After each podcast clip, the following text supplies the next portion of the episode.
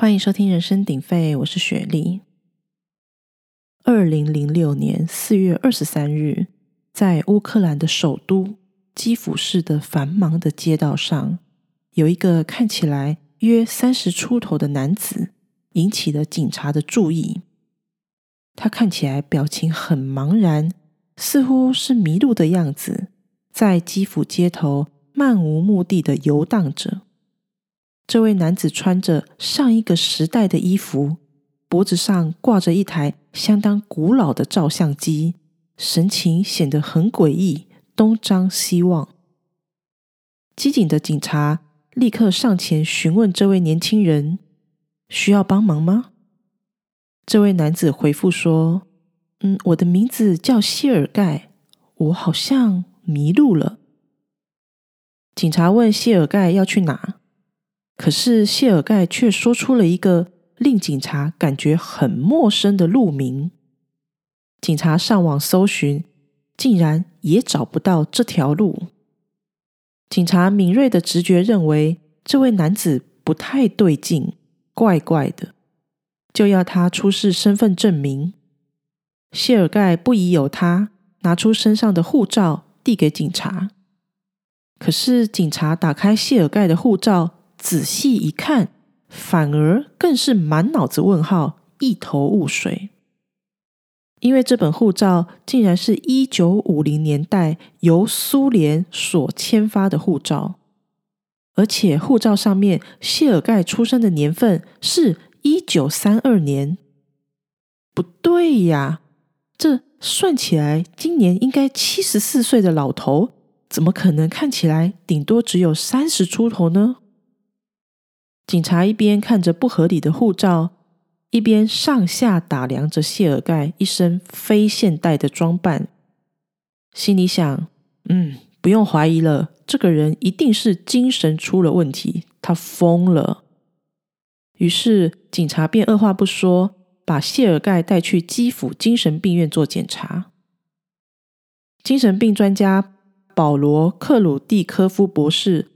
步入诊间后，坐在谢尔盖的对面。怪异的是，检查还没开始呢，但诊间里的时钟以及博士手腕上戴的手表都瞬间停止了。到底谢尔盖有着什么控制时间的神秘力量呢？谢尔盖跟博士陈述，那天是休息日，他想到市中心散散步。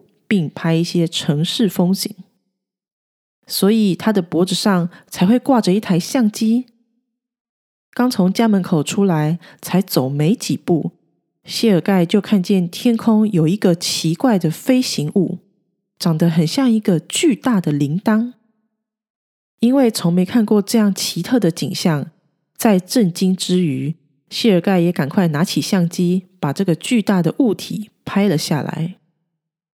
谢尔盖说：“虽然物体看起来像一个铃铛，但它在一个很奇怪的轨道上飞行。唉，我真的不知道这种事怎么会发生在我身上。我只是拍了一张照片而已啊！我怎么知道我一回神，人就在这里了？”两天后，四月二十五日，谢尔盖突然从病房消失了，只留下了他的照相机。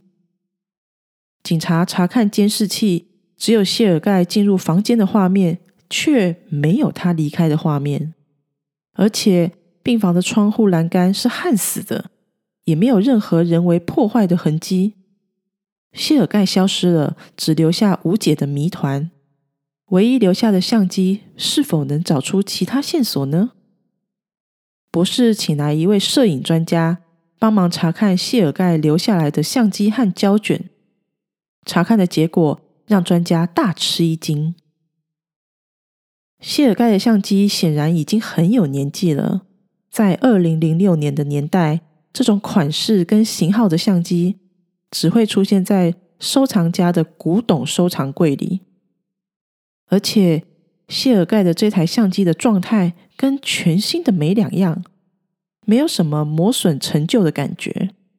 一点都不像人们喜欢收藏的古董照相机那样有着岁月的痕迹，而相机里的胶卷在上个世纪七零年代就已经停产。不过幸运的是，相片还可以冲洗出来。冲洗出来的相片里，谢尔盖确实有拍下他在时空旅行前最后看到的大钟。大钟的形体有点类似现在人们常说的飞碟。其他照片也显示，那些街道与风景并不属于二零零六年。其中还有他和女友的一些生活照片。这些照片中，谢尔盖穿着的衣物和他在基辅街上被发现的当天穿的衣服一样。照片的右下角年份显示的都是一九五八年。如果谢尔盖不是穿越而来，那这个相机和这卷胶卷也实在保存的太好了，令人难以相信。博士后来接受采访也说。我有一个病人，他声称是从过去来的。身为医生的我，应该尝试去治疗他，可我却意识到他说的话可能是真的。后来警方证实，谢尔盖确确实实生活在前苏联时期。最后的突破口就是照片中的那个女人，谢尔盖当时的女友。通过乌克兰人口调查局。调查组幸运的找到了他。二零零六年，瓦伦蒂娜已经七十四岁了。瓦伦蒂娜证实了这些照片的真实性。他回忆，谢尔盖曾莫名其妙的消失了三天。当他再次出现的时候，向瓦伦蒂娜描述了许多离奇的事情。谢尔盖说，未来会有让食物快速变熟的微波炉，又快又方便。直到多年后，当自己使用微波炉的时候，他突然想起了谢尔盖的话。真不知道谢尔盖在当时怎么会知道世界上会有微波炉的发明。后来，在乌克兰一个名为《时间旅行者》的节目，印证了谢尔盖穿越时空的真实性。调查专家在基辅国立档案馆。找到了一卷一九六零年基辅电台的广播录音，是一个科幻访谈的节目。录音中，谢尔盖接受了电台采访，里面他提到了四十年后的科技发展，包含微波炉、无线电话和人造心脏等这些当时人们觉得不可思议的事情。由于谢尔盖对未来科技的描述非常细节。甚至说出人工医学心脏等相关专业医学术语，连电台主持人都大吃一惊的说：“要不是你描述的这么详细，大家大概都会以为你疯了吧？”专家们纷纷猜测，谢尔盖是不是将二零零六年看到的东西带回到前苏联时代了？不过，谢尔盖之所以会知道这些知识，其实是因为当时在医院候诊的时候，刚好见到了有人在使用微波炉，以及恰恰好阅读了旁边随手一拿的医学杂志。那期的医学杂志刚好在讲解人工心脏，而这一切都被二零零六年的医院的监视器给记录下来了。据瓦伦蒂娜回忆。一九七八年，谢尔盖再度跟着相机一起失踪了。而这次的失踪后，谢尔盖再也没有回来，也从此没有出现在女友瓦伦蒂娜的面前。而在调查这个穿越时空的案件的同时，七十四岁的瓦伦蒂娜又收到了一张谢尔盖的照片。照片中的谢尔盖就是一九七八年的样子。而他的照片背景是比二零零六年更繁华的基辅市背景。专家们研判，谢尔盖这次可能是到了更未来的时空了。照片背后，谢尔盖还留下了两句话：“我一切安好，也会尝试着回来。”这件事到这里就结束了。这次穿越事件被正式的记入了乌克兰国家档案。谢尔盖也成为了唯一被官方承认的时间旅行者。以上，这就是在二零一二年乌克兰某电影公司出的系列电影中其中一集。现在网络上还是有很多文章会说谢尔盖是唯一被承认的时间旅行者，但已经有很多专家分析影片踢爆这根本就是作假，是到最后才被人挖出来。哦，它不过就是一个系列电影中的其中一集而已。时空旅行者也称作未来人，未来时空来的人类。这些年，尤其网络发达后，声称自己是时空旅行者的人越来越多。一位自称来自二七一四年的艾瑞，他说呢，自二零二九年开始，地球以每五年为一次的周期，会进行人类大清洗，就像电影《国定杀戮日》演的那个样子。而在二零四三年的时候，人类会创造出一朵人造云，并且这朵人造云将会覆盖地球一整年。接下来，一位自称来自二零六二年的日本未来人，他出现的时候总是戴着西班牙影集《纸房子》里面的经典面具，而且会穿着黑色连帽上衣，下半身呢总是穿着有点过于合身的棉裤。撇开下体肌突不谈，这位日本怪客面具未来人，除了精准的提前指出三一一大地震及熊本大地震外，另外他还提到二零三零年将会爆发第三次世界大战，而直到二零六二年，亚洲最大强国将会变成印度，并且印度将强大到并吞掉亚洲大部分的国家。他还针对新冠肺炎提出了解释：新冠肺炎在世界各地广泛传播，其实是为了保护部分人类和一些物种。新冠肺炎是以物竞天择的目的而存在的。于是，在减少到足够的人口数之前，新冠肺炎都不会消失。而且，这是由某大会的高级外星人所定下的游戏规则。并非外界所传病毒由中国散播。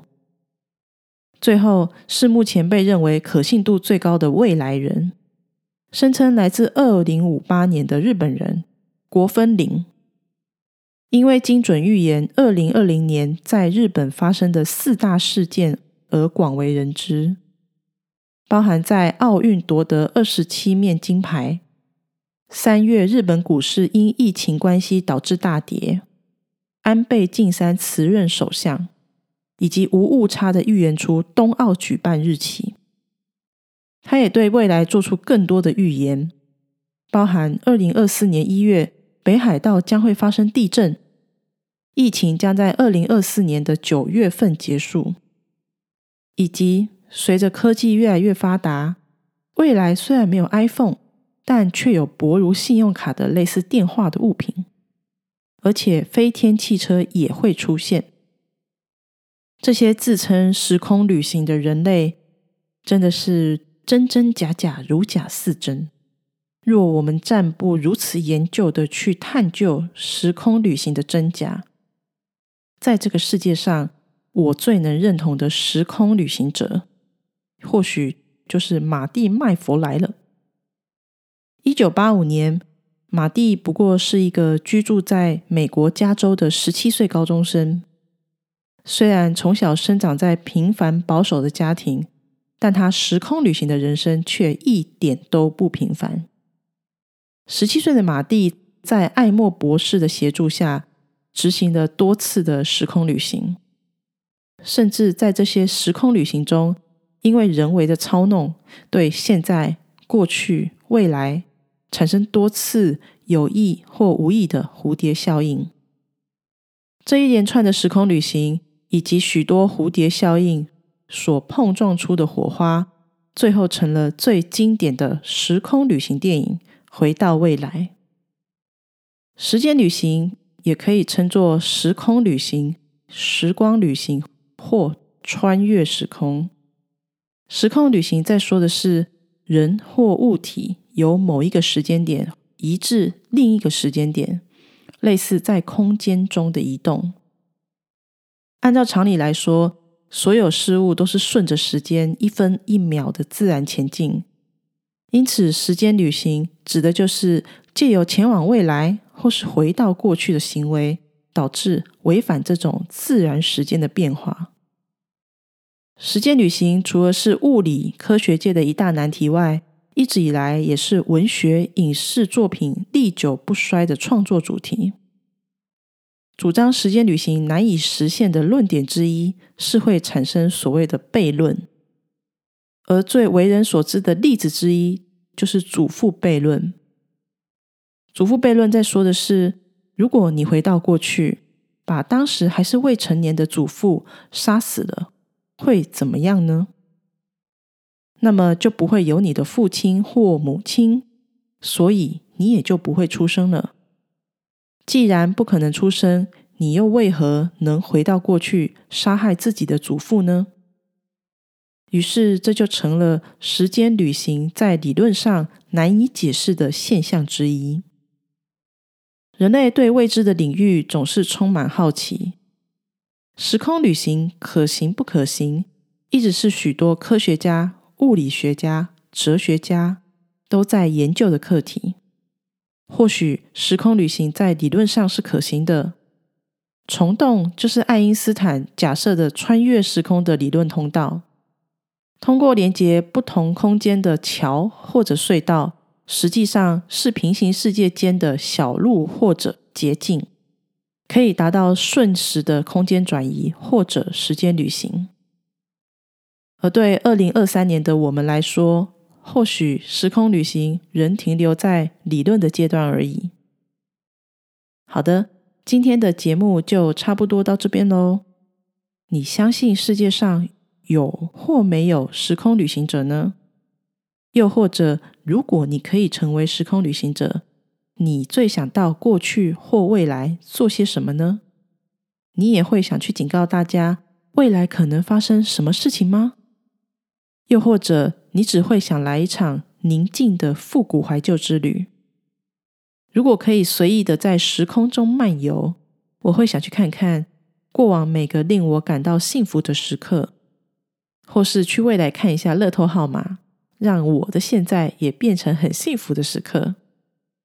喜欢本集节目，欢迎留下五颗星或小额斗内，请雪莉阿姨喝杯咖啡吧。拜拜。